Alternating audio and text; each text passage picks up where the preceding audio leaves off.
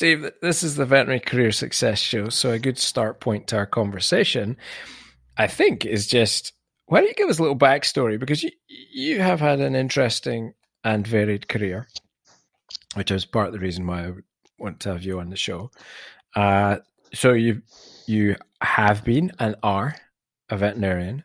Uh, you have been a business owner.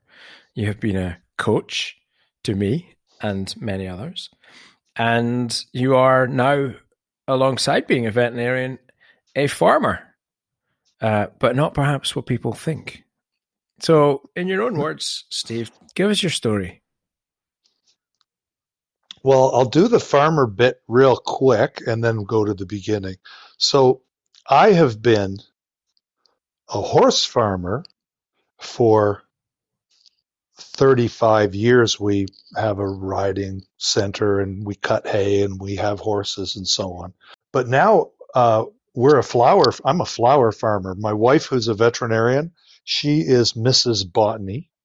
And we are going to grow this year, oh, probably in excess of 200 species of flowers. We're going to probably have several hundred thousand flowers. And we have tourists come to walk and skip and sing through the fields and cut bouquets of flowers. And of course, you've been there, Dave, so you know, you know what we do. The farm is incredible, Steve, and it was a real pleasure to to visit you and Diane and the, and the girls, um, and your menagerie of of animals in the house and a veritable, um, you know, pr- proper proper wildlife extravaganza, including chasing wild turkeys around the farm in, in the snow time. But you know, I haven't seen it in full bloom, and and that is a sadness for me because the photos I see of Instagram, and if you've not seen them, guys, check out Lachlan Botanicals on Instagram, are just mind blowing. Like I I I require a photo shoot there um, next time. Next time I can get on a plane, just so you know, I'm I'm going to drop in, probably unannounced. Oh, it'd be so it'd be so good. Um, I, I'm I'm think I'm going to name that guest room that you were in the Nichols, uh, the Nichols like suite. The nickel, yeah. the nickel suite. What an honor! Yeah. Now, how the how the heck did you end up a flower farmer? Well, we have this 93 acre farm, and uh, we do the horse thing, and uh, I mean, we love flowers, we love people, and uh, a neighbor had a lavender farm and he was drawing a lot of people into the neighborhood. And we thought, well, we'd do something different, but similar. And uh, with the idea that we would slowly transition, you know, into part-time veterinarians because we're in our 60s now, and and then probably into I would just be a consultant for veterinarians. I'd no longer be a clinician. So I'd be a, a clinician, coach, mentor, speaker, flower farmer. So yeah, so we're transitioning quite nicely. Talk us back through your career because you've wound up in veterinary medicine. I think you're kind of a, in some ways a bit of a, a poster child for early success, driving hard, getting after it, big dreams at a time that it was you know, we think about life being a bit hard just now from a, you know, COVID and, and many other inconveniences we have in our life just now. But you cast out into the world of business at a time when it was a very kind of scary, uncertain landscape to sort of do that on, which I am always in awe of. The price of borrowing money back when you set out was kind of oh. Ah. crazy. But it was when you started to do it that's kind of mind boggling. So, talk us through your early years in veterinary medicine. Sure. Yeah. Um, I'm married to my classmate. We've been together almost 40 years, uh, um, uh, including the time before we got married. And uh, so, in the last year of veterinary school, we started looking for jobs, and and uh, we were in love. And there weren't very many jobs um, uh, the best we were going to get, I think, was uh, uh, we're in the province of Ontario in Canada, which is quite a large province. We were going to be like seven hours apart if we got these jobs. and uh, we were just interviewing for them, and they paid miserably. They paid seventeen thousand dollars, which, like in today's money, is twenty five cents. It was just horrible, and and uh, um, and then I saw this ad for a job in Nova Scotia, in Halifax, on the east coast, and uh, I spoke to see my father is from the East Coast, so I have relatives there, so I have an appeal to go there. And I interviewed with this man, and it turns out uh, he had seven clinics. So he was quite an entrepreneur. He was 30 years older than I was, and he became one of my most uh, influential mentors. But anyway, I got a job with him, and I talked him into hiring Diane as well. So we were 24 years old because we, you did not have to have a bachelor degree to get into veterinary school. So we we we were graduated with our DVM and we were 24 years old, total babes, and we left the nest and we went to Halifax. What was interesting about Halifax, Dave, is this gentleman, Dr. Ainsley, Ross Ainsley. I love the man. He's he's passed. If he was alive now, he'd be 95. He was a 1952 graduate. He taught me so much. He paid production commission, which was he was one of the first people in North America to do it. And I just had this idea, Dave, that uh, that I had a fire in my belly, and uh, and my woman by my side, and well, didn't we start making a hundred thousand dollars a year as a couple? We were living in a mm-hmm. three hundred dollar a month apartment in the bottom of a clinic basically rolling in money. I didn't even know what to do with it. Every Saturday night, we'd go out and just go to the fanciest restaurant and eat desserts. I learned all these foods that were just being invented at the time, like cheesecake and Caesar salad. They were new in the early 80s. But yeah, so so what happened is uh, we had our student loans paid off in like four months. And uh, we bought a horse farm 18 months after graduation. And I used that to leverage my first clinic that I bought from Dr. Ainsley. And then in rapid su- succession, I borrowed money. Remember, this is 1980s at 20%. So by the yeah, time I was 20, terrifying. I don't know. It was by the time I was 27, I had three clinics. So you bought them all from Dr. Ainslie, or did you acquire? No, I bought I bought one from him, and then I created one from scratch, and then I, a third one I took over from some other veterinarians.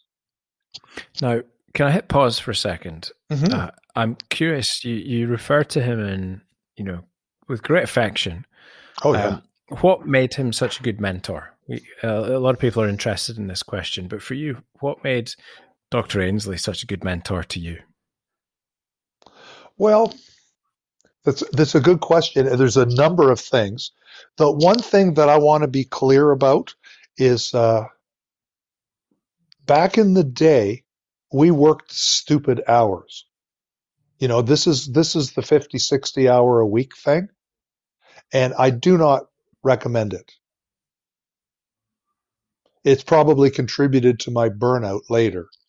But Dr. Ainsley was a wonderful role model for working hard and, and getting ahead.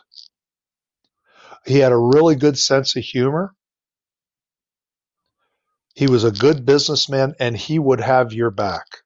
He never threw you under the bus.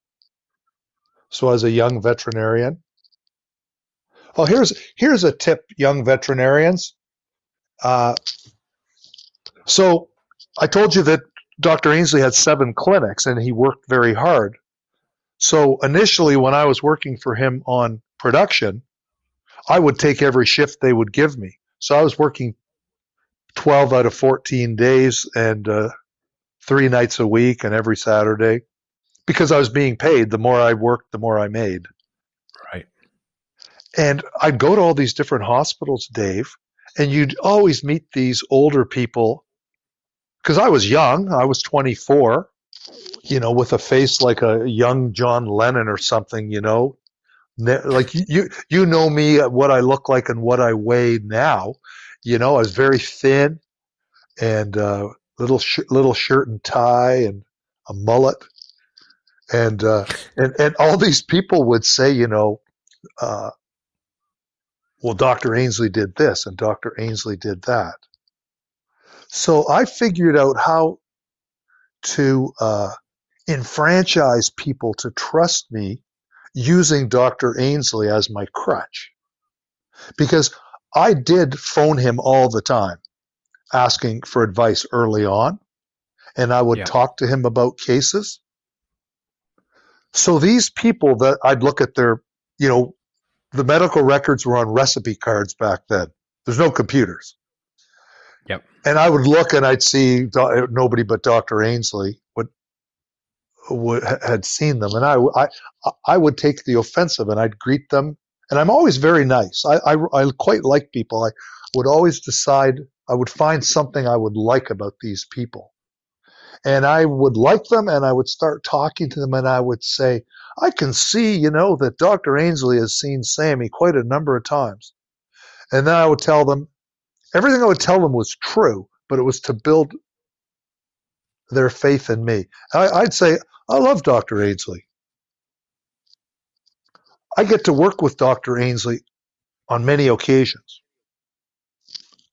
Dr. Ainsley and I discuss cases all the time. You know, and then in the case of this dog, when I'm treating the ears, you know, I'm going to treat Sammy's ears just the same way Dr. Ainsley does. I know it sounds ridiculous, guys, but when you're a young vet, you have this huge prejudice. It's just human nature. You're young and you're being compared to old doctor. So, with what I've just said, take what I said, take what you like, throw away what you don't like, and make it your own. You have to get people on your side in order to treat their pet.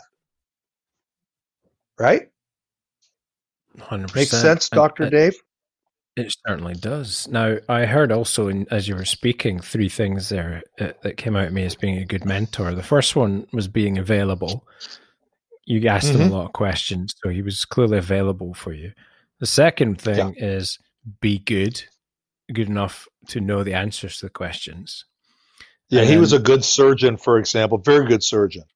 Right. And then the third thing is that he had your back you know so th- there's three yeah. important things that people could take away to when you're looking for a mentor you know somebody yeah. that's good somebody that is available and somebody that has your back when when things don't work out so so that's useful in of itself all right so you've got these clinics you've got this debt it's 20% but you're you know you're making money everything's good you mentioned burnout so talk us through yeah. like what happens next well if I could go back to the 20% for a moment, Dave, mm. um, and and then I'm going to go to the burnout. So the, with the 20%, um, uh, what I learned is that I didn't know as much about management as I thought I did. In fact, I knew bloody little. And uh, so there were some periods of time where we ran out of money one particular winter, we ran out of heating oil and we couldn't buy any. So I had to either, I had to stay warm between my clinic, my car with Diane, and sitting in front of the fireplace or going to bed or having a shower. That was about a month. Mm. Of, so, so I learned an awful lot about management. I made a lot of mistakes. I invented mistakes that have never before been known and never be never since been repeated. But um, all those things did add to my stress. so yeah, yeah. So yeah. the stress the stress started to uh, build. But you know, I had a family, so uh, about three years having after having all the clinics, uh, we had a family uh, two amazing girls, uh, two years apart, kind of thing. And so I raised my family, and um, I sold one clinic, and I merged two into quite a quite a good clinic. You know, like a four thousand square foot, fifteen employee, quite good clinic at the time. But that wasn't good enough for me, Dave. I had to have one of the best clinics in Canada. So I embarked on uh, building a 15,000 square foot, $3 million behemoth. And uh, I think that broke me doing it. Turned into a great clinic, but, uh, you know, it's a, a story for another day how that happened. But yeah, so I, I burned out um, uh, shortly after we built that practice. I am from Ontario. That's where my family is all from. And I, but I moved away to Nova Scotia for 25 years. Well, part of the burnout, I think, was we decided to sell our interest. We had a half interest in this behemoth and move back to where our family was in Ontario.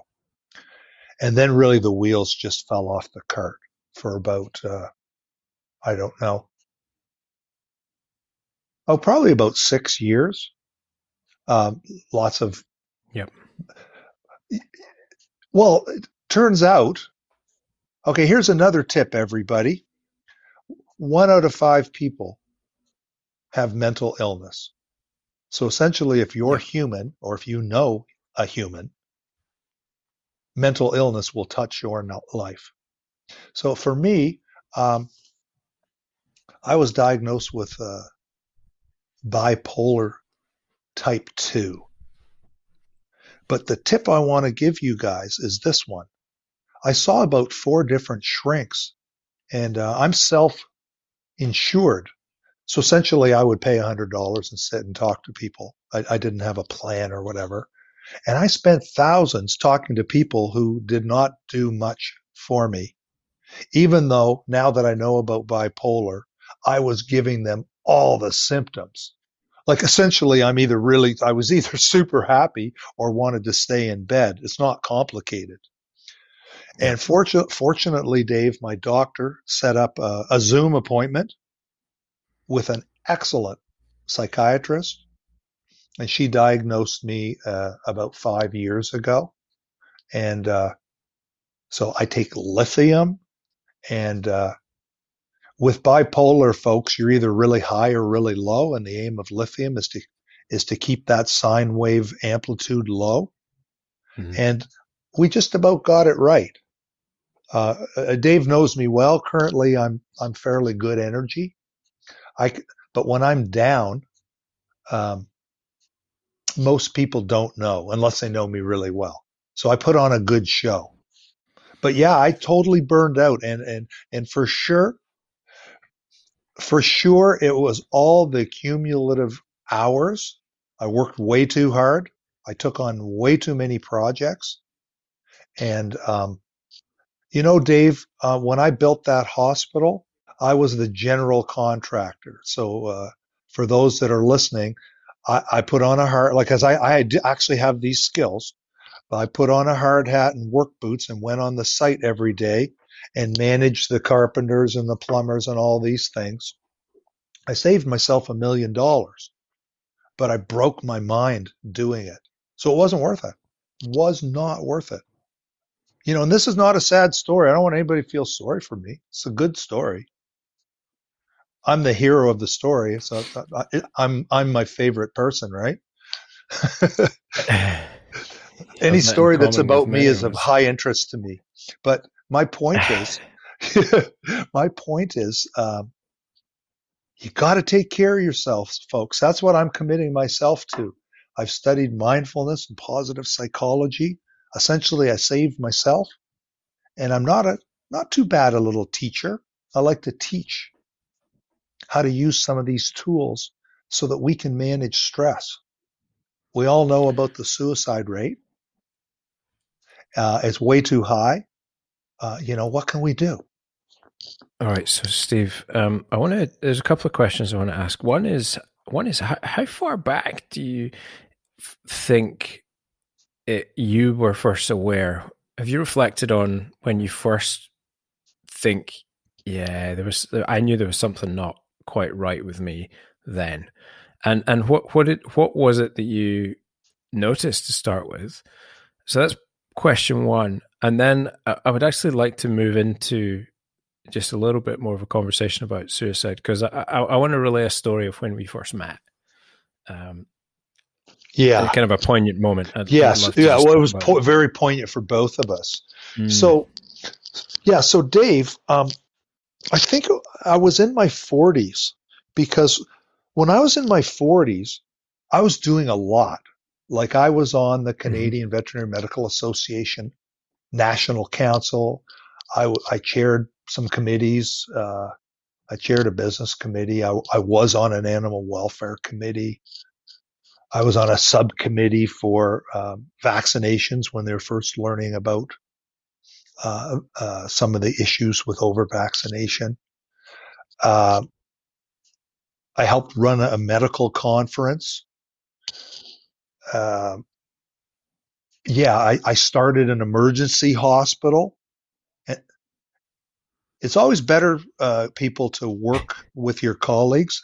I started an emergency hospital and created equal shares for every clinic in town and made it so that we all work together. But you do all these projects and they mess you up. So what I started mm. noticing, Dave, is I'd get bummed out. And for mm. anybody who knows depression well, what happens is you become as dumb as a brick. I couldn't think. I couldn't think. Like when I'm happy, sometimes my mind, it feels like beautiful mind. I can actually see things moving around. I can put things in place. I can think three dimensionally. I can solve puzzles real quick. But yeah, I'd, I'd, have episodes being stupid, so stupid.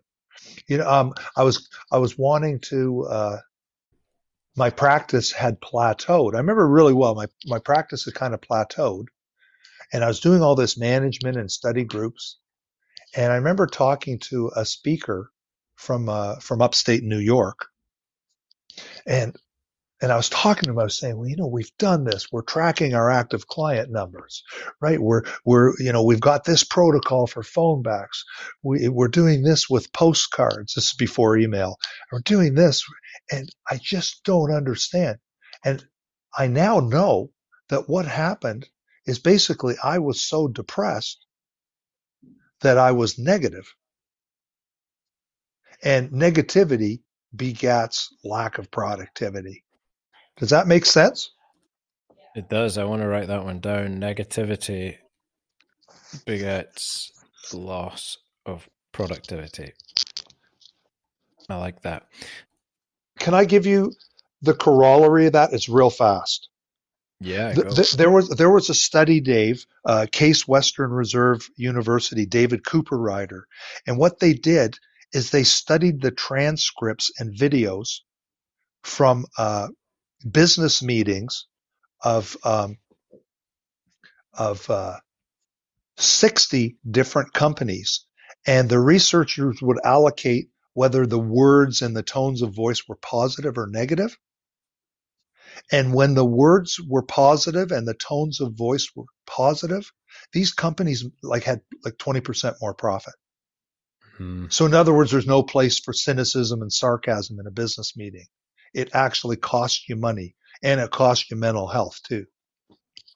And that that feels there's there's something very analogous about that study and what we see in the the tribe of mentors you choose to hang with and, and the influence they have in your life, which which does lead me nicely to that moment where, you know, you and I first met, I think it's May 2015.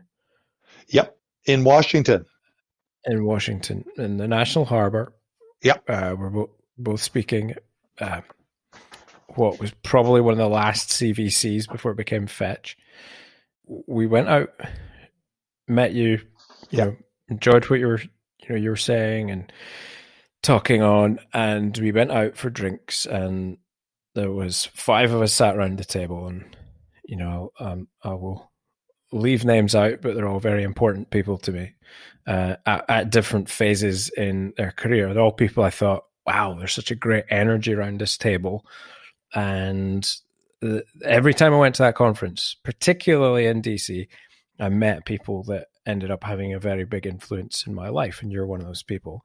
Well, everyone at that table I thought was going to be one of those people.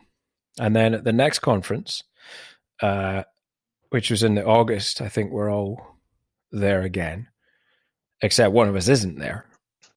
And yeah. I thought, hmm, that's interesting. Wonder what happened there. And then in, in San Diego, uh, I learned that one of those people had committed suicide.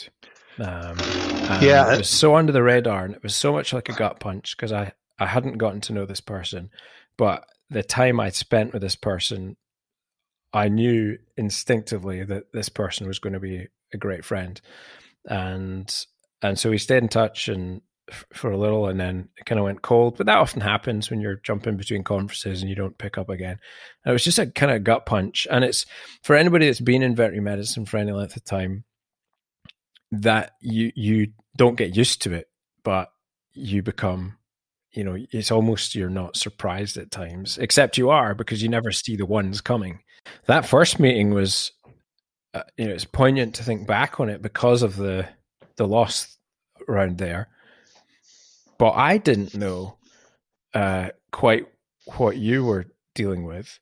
Um, and I remember we were stood on the roof of the San Diego Convention Center, and I remember us, we stood for hours just chatting away and watching that sunset over the aircraft carriers and, and just setting the worlds to rights and just having the most beautiful conversation. It's almost like time stood still and we're and we talked about uh, a lot of things. And then there was one moment I remember you saying that you you fought the Balrog that night. I was talking about some of the challenges I had, clouds on the horizon, um, and you, you you I remember you saying it. You said I fought the Balrog that night, and you'd had you know you were speaking. Why don't you tell us that story there? Because oh, you literally shared this story in its graphic nature with me a week ago. I had no idea this is what you meant.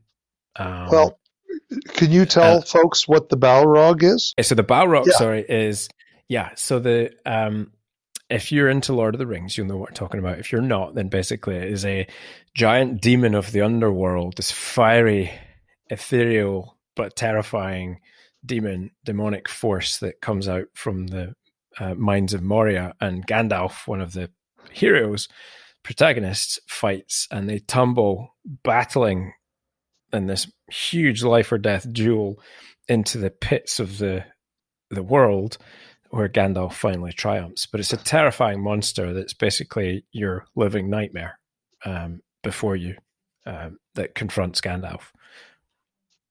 Yeah, it's um, yeah, and uh, so who's ever listening, uh, Dave and I are total nerds, and and I think a lot of veterinarians are. We just love the Lord of the Rings. So Gandalf the wizard was the gray wizard, and uh, he did defeat the Balrog down in the depths of hell, essentially, and he was reborn, and he became Gandalf the White. And as Gandalf the White, he was even more powerful the story is uh, uh, this is early on. Uh,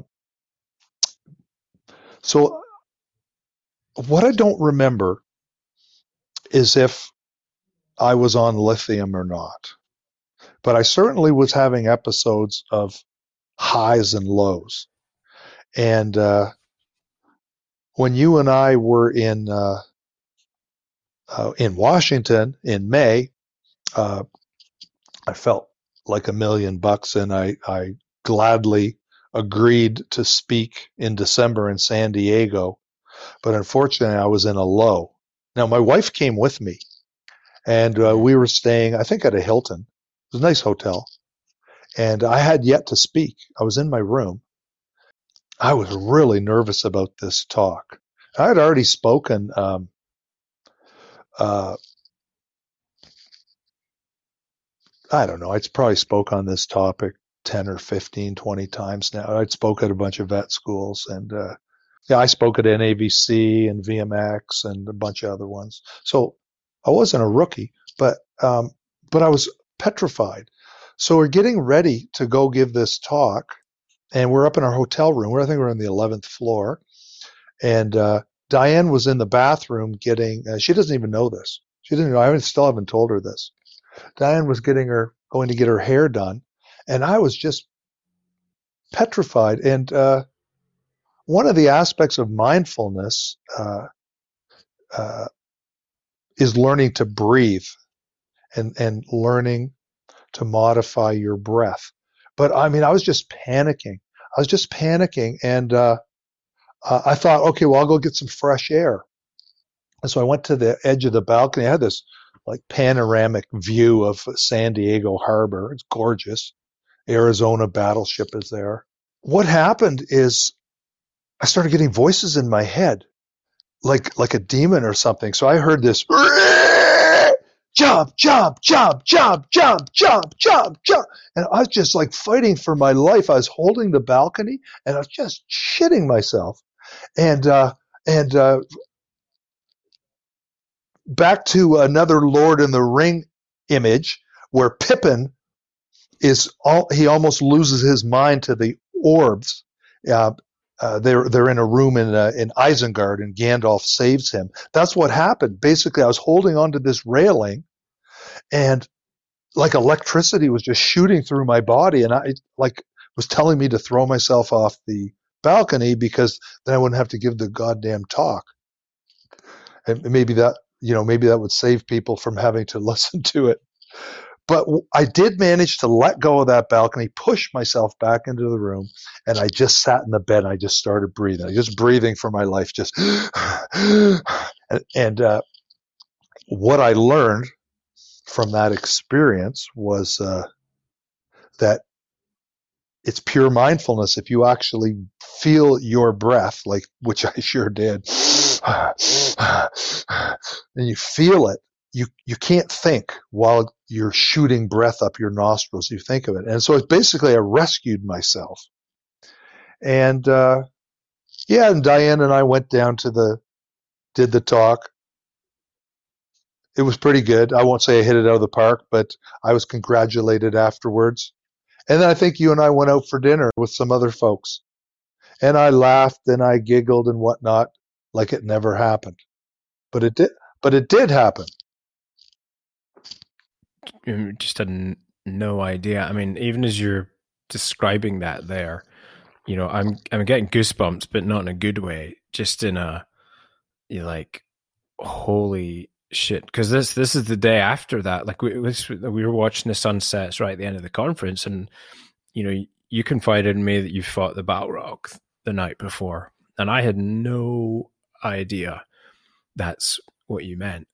Um, and so I, uh, first of all, actually, I just want to thank you for your courage in sharing your struggles and also in sharing that that story particularly because you know I've said to people before you know I've done a lot of interviews and a lot of podcasts now and the the slightly macabre side of me if I could choose to do interviews it would be to ask the questions of those that aren't with us anymore. You know, what happened? How how did it get to yeah. this?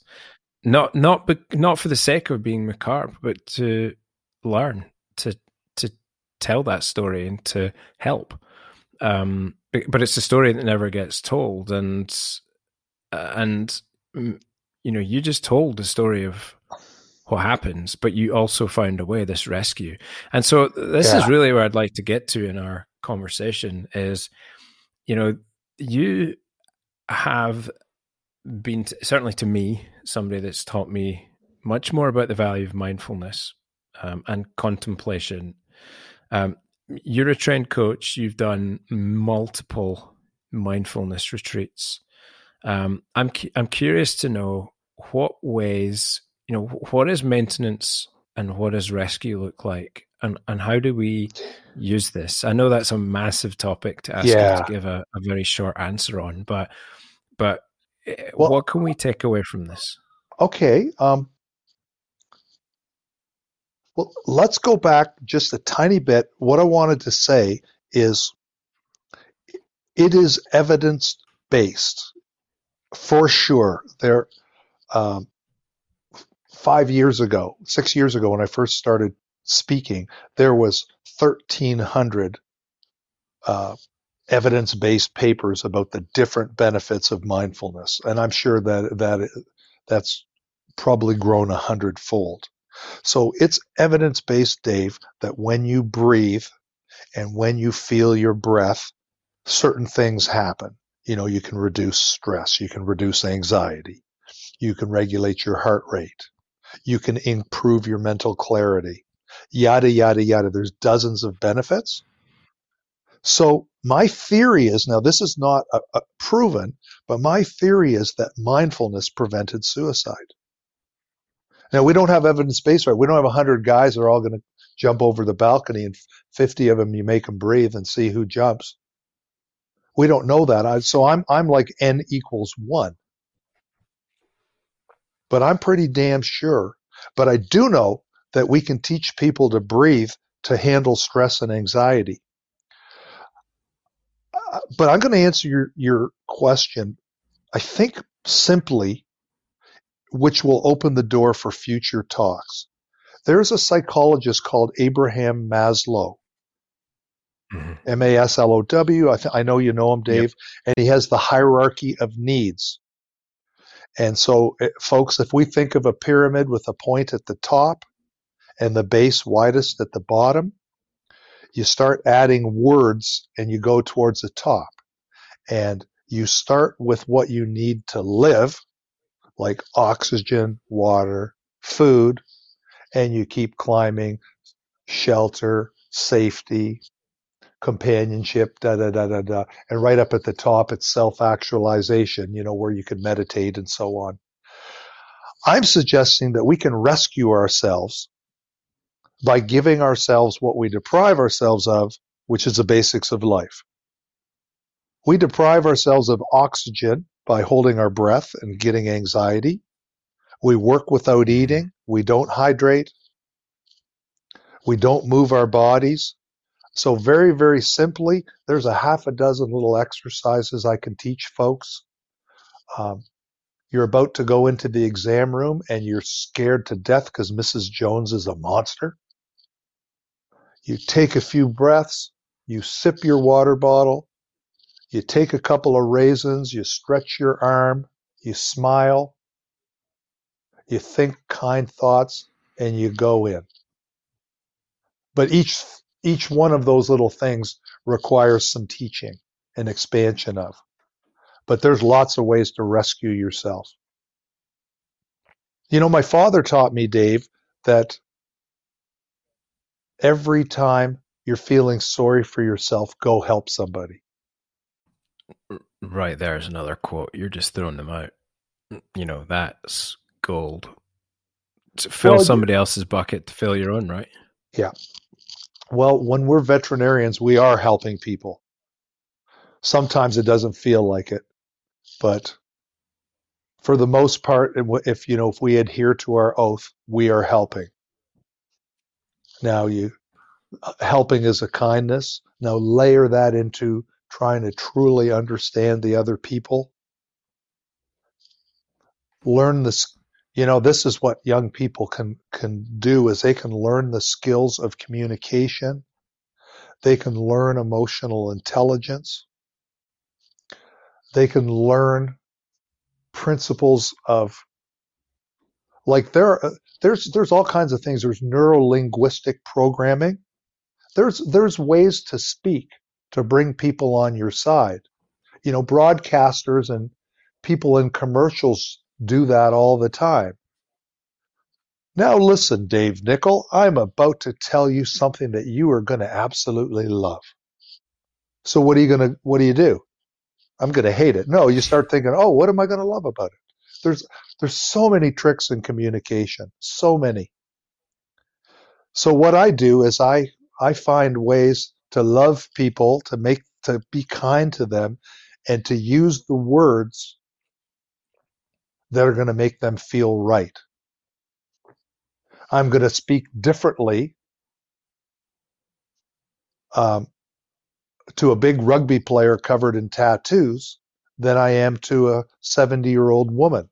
But I know how to speak to each of them and to make them feel important and good. It's just, it's just a kindness. I'm just going to show them a kindness. So lots of topics. So we're gonna have we're gonna go a little deeper in this. Uh, you and I, you're going to be doing a wee session, uh, one yep. of our rockstar sessions within the VetX community. Um, That'll be. I'm looking forward. That's going to be amazing. It will, and yeah, some of you right now will be listening to this, and it'll be after the point at which we've done it, which is boohoo for you. Look us up. Uh, but if you are this this episode is going to be going out um, this week, and right now it's it's the start of the third week in March. So if you have the chance to tune in, um, the way you're going to do that is to be a member of the Veterinary Career Success group on Facebook, minimally. Uh, if you're within one of the VetX communities, then that will form one of our regular rockstar sessions. But this this topic's too important just to stay within the heart, the core of the community. So we're going to be putting that into veterinary career success and opening that up to you guys as a sort of one-off. Um, I'm going to call it a gift, Steve, because I think I think your teachings are a gift, and there's so much more. Like you're not going to learn everything there is to learn from Steve Noonan in a one-hour session or a you know a 40-minute podcast. But if you're smart, then you might make that the first step of many on a journey because uh, this man's got a lot to teach us. Um, Steve, it's been a a, great pleasure. Like we don't have a lot of time just now, yeah. but first thing I want to say is thank you for being a mentor, uh, an inspiration, a friend, and most of all, just for being you and being here. Uh, uh, because well. there's, you know what, there's others who've been in your shoes who aren't, and who and we all know them and, and we all miss them. You've whoever you are right now, you have your version of that. So I, for one, um, incredibly fucking grateful that you are still on this planet, sir. And and and I salute you for your um, you know, your courage in telling that story. Um, you know, it's going to take a little while for me to digest that properly, but it, it means a lot to me that you were willing to share that. And it means a lot to me because I know there's a lot of people that will benefit from that. Um, and, and, you know, there's just thank you. Oh, you look, Dave, you're absolutely welcome. Um, I, I, guess I want to make a really quick point again, um, but I think it's an important one. I, have been carrying this in my head for six years or whatever, mm. and I started thinking about how I would articulate it, which which you heard. And so a couple of times I practiced uh, how I would articulate it, and I would do it when I'm shaving or having a shower or whatever. I, I break down sobbing. It's just mm-hmm. sob and sob and sob. Now I'm past that now, or you would have heard me sob today. Mm-hmm. And the point I want to make is we all have stuff bottled up inside us and it's just tearing you apart inside, you got to find somebody to talk to about it. And and if you cry, you cry. Get it out. Get yourself feeling better. I, could not endorse what you've just said more. Um, you know, y- you know your your version is a harrowing extreme, but none of us escapes life without dings and dents of one form or another uh, and I just I couldn't I couldn't applaud what you just said more. You know, get help. You know, I I have seen coaches, I've seen counselors for the tough stuff that I've had to deal with, and I'm not saying that to try and steal any of the moment from you here, but just to add my voice uh, to that. You know, I'm very happy to share um, the things I do to look after my mental health because it's just like going to the gym, isn't it, Steve? Like, yeah. We happily talk about going to the gym and us lifting. Weight. How much did you lift today? Ooh, I benched this, and and it's yeah. all macho and okay to talk about that. But it seems like it's not okay to talk about some of the stuff that's just as heavy as yeah. lifting uh, 200 pounds. Not that I ever lifted that on a bench, but you can be, your brain can be lifting and bearing not lifting, but bearing or struggling under the weight that seems a lot bigger than that. And counseling, I can tell you why it works, but getting it off your mind with somebody that can help you is huge. But Steve, the other thing you, said in that interview was, you know, you saw counselors, but you you you also had an undiagnosed condition that is is very commonly associated with suicidal ideation.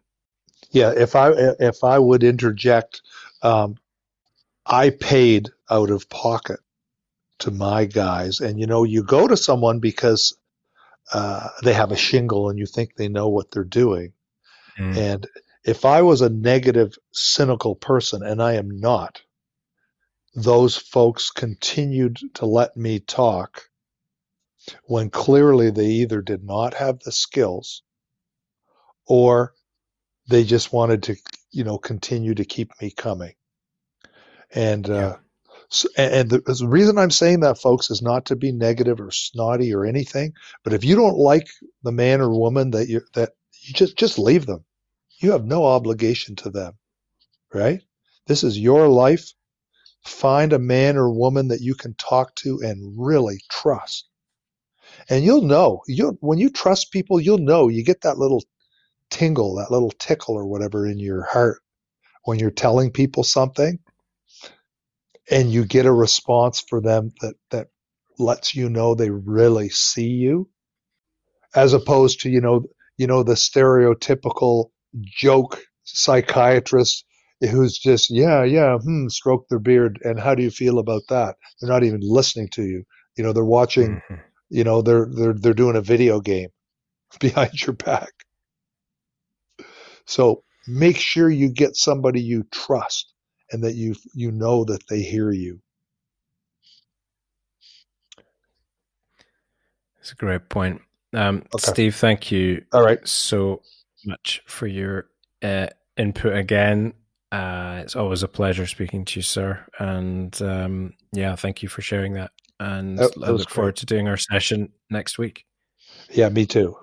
All right, looking forward, Dave. Uh, had a great great day with your uh, uh, your assistant Alfred today, um, and uh, you've got a super organization, Dave. VetX is. Uh, I'm so proud of what you've done so proud of what you've done. Uh, you're like the hardest working man in veterinary uh, communications that I know. So just keep up the good work. Well, that's very kind of you, Steve. Glad you're part of it. All right. Have a good night. S- sleep well, my prince. that is from Hamlet, folks. fight any. I know. May you not. Yeah, I know. It's not just. It's not just pillow talk. yeah. All right. Good night. Bye. Take care, Steve. Okay. Bye bye.